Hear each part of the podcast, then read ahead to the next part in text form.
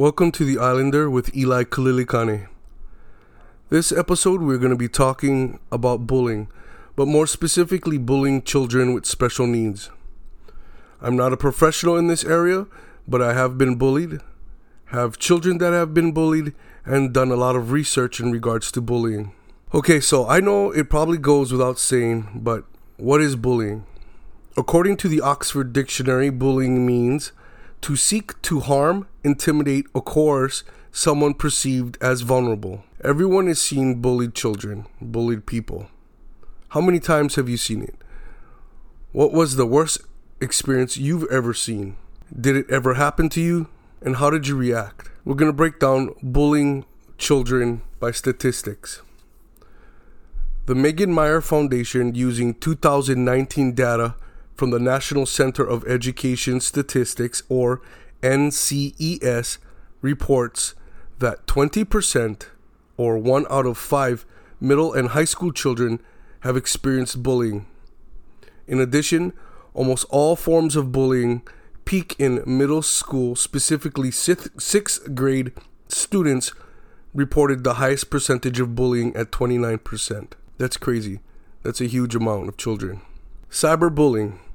Also, going back to the Megan Meier Foundation, individuals who have experienced cyberbullying at some point in their lifetimes have more than doubled from 18% in 2007 to 37% in 2019. Over 60% of students who experienced cyberbullying reported it immensely impacted their ability to learn and feel safe at school. That's totally understandable and, and it's a sickening statistic. I, I can't believe that these numbers really haven't been um, wider disseminated. 59% of US teens have been bullied or harassed online, and over 90% believe it's a major problem for people their age. You're starting to see it now with mass shootings, with people doing crazy acts, young people doing crazy acts. It's a lot of them cite that they've spent years being bullied. My my question is how in today's day and age that it's progressed where it's pushed children this deep and this far into violence. That's crazy. Now to tailor it to our conversation topic, bullying for children with special needs. Let's take some statistics and information from a 2021 report from the United Nations Educational, Scientific, and Cultural Organization. They cite that 1 in 20 children are living with a disability worldwide. They also state that children with disabilities are three to four times more likely to be victims of any type of violence in any and all settings in the home, in the community, as well as school, more than their non disabled peers. That scares the hell out of me. These defenseless children from around the world often have no voice to speak out, or if they do, because of their disability, a lot of people don't treat their words with the same respect as they would with children that are non disabled. At every level of the education system, learners with disabilities are at least as likely and usually far more likely than their non disabled peers to be victims of violence and bullying at school. The risk appears to be highest between the ages of 13 and 15, usually the transition from late childhood into early adolescence. Learners with disabilities experience higher rates of physical violence at the hands of teachers than those without disabilities.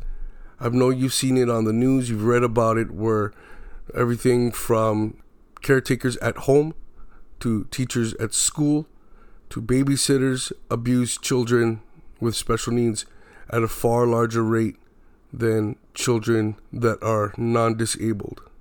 I've seen it with my own eyes how poor training can lead to aggression with children with special needs because I have children with special needs myself.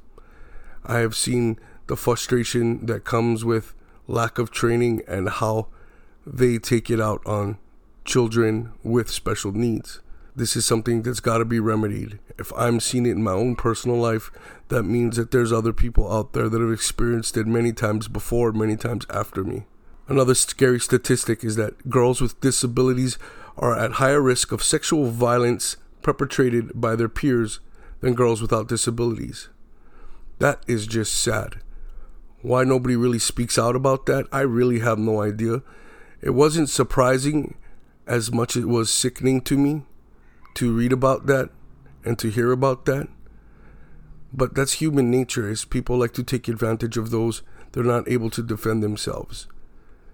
And we as thinkers, we as people that are looking to safeguard children and people with disabilities regardless of age need to keep an eye out for stuff like that, raise awareness, raise the education level so we can help to defend those in those types uh, types of situation and defend those that are not able to defend themselves.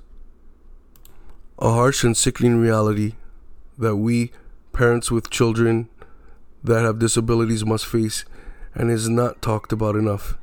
In my opinion, I believe this is true for males as well because they do not respond like their non disabled counterparts. Males in general, whether disabled or not disabled, generally hide the sexual abuse that may occur. I'm a victim of that uh, throughout my younger years myself, and that's what I did.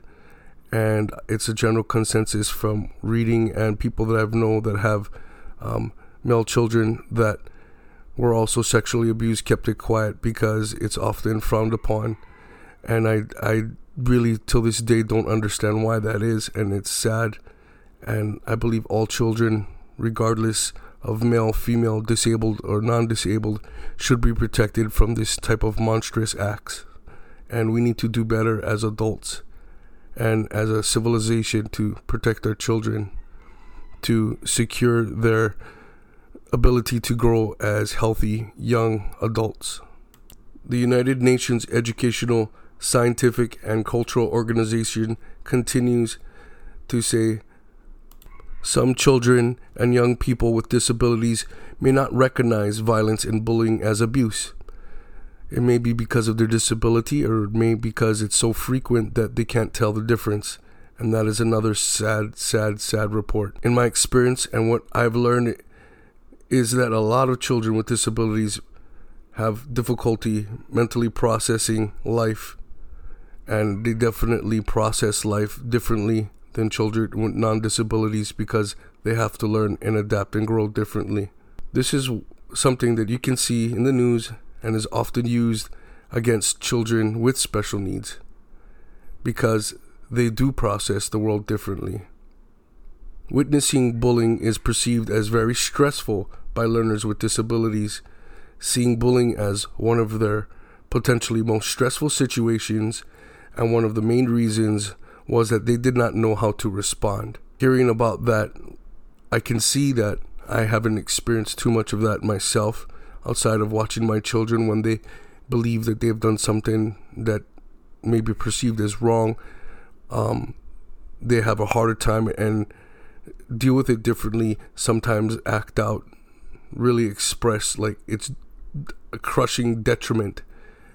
And I feel so sad because it may be something completely minor, but to see how it destroys them mentally is very saddening. And to know that these abuses sometimes they, they inwardly take in and they hold and I can't imagine what it must be like for them to internalize this and feel that they have nowhere to turn or that it is their fault that they're the ones that cause this type of hurt, I, I just I can't imagine.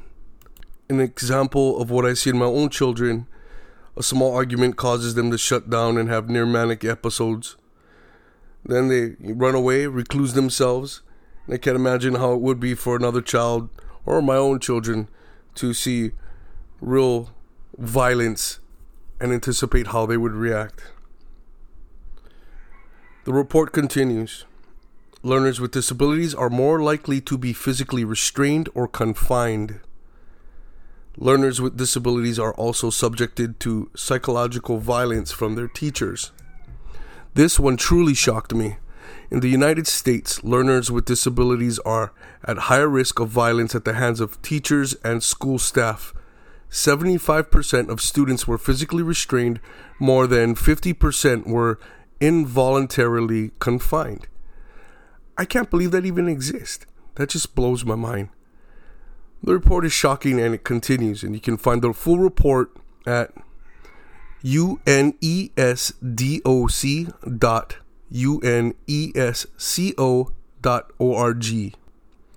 Bullying special needs children is a worldwide epidemic.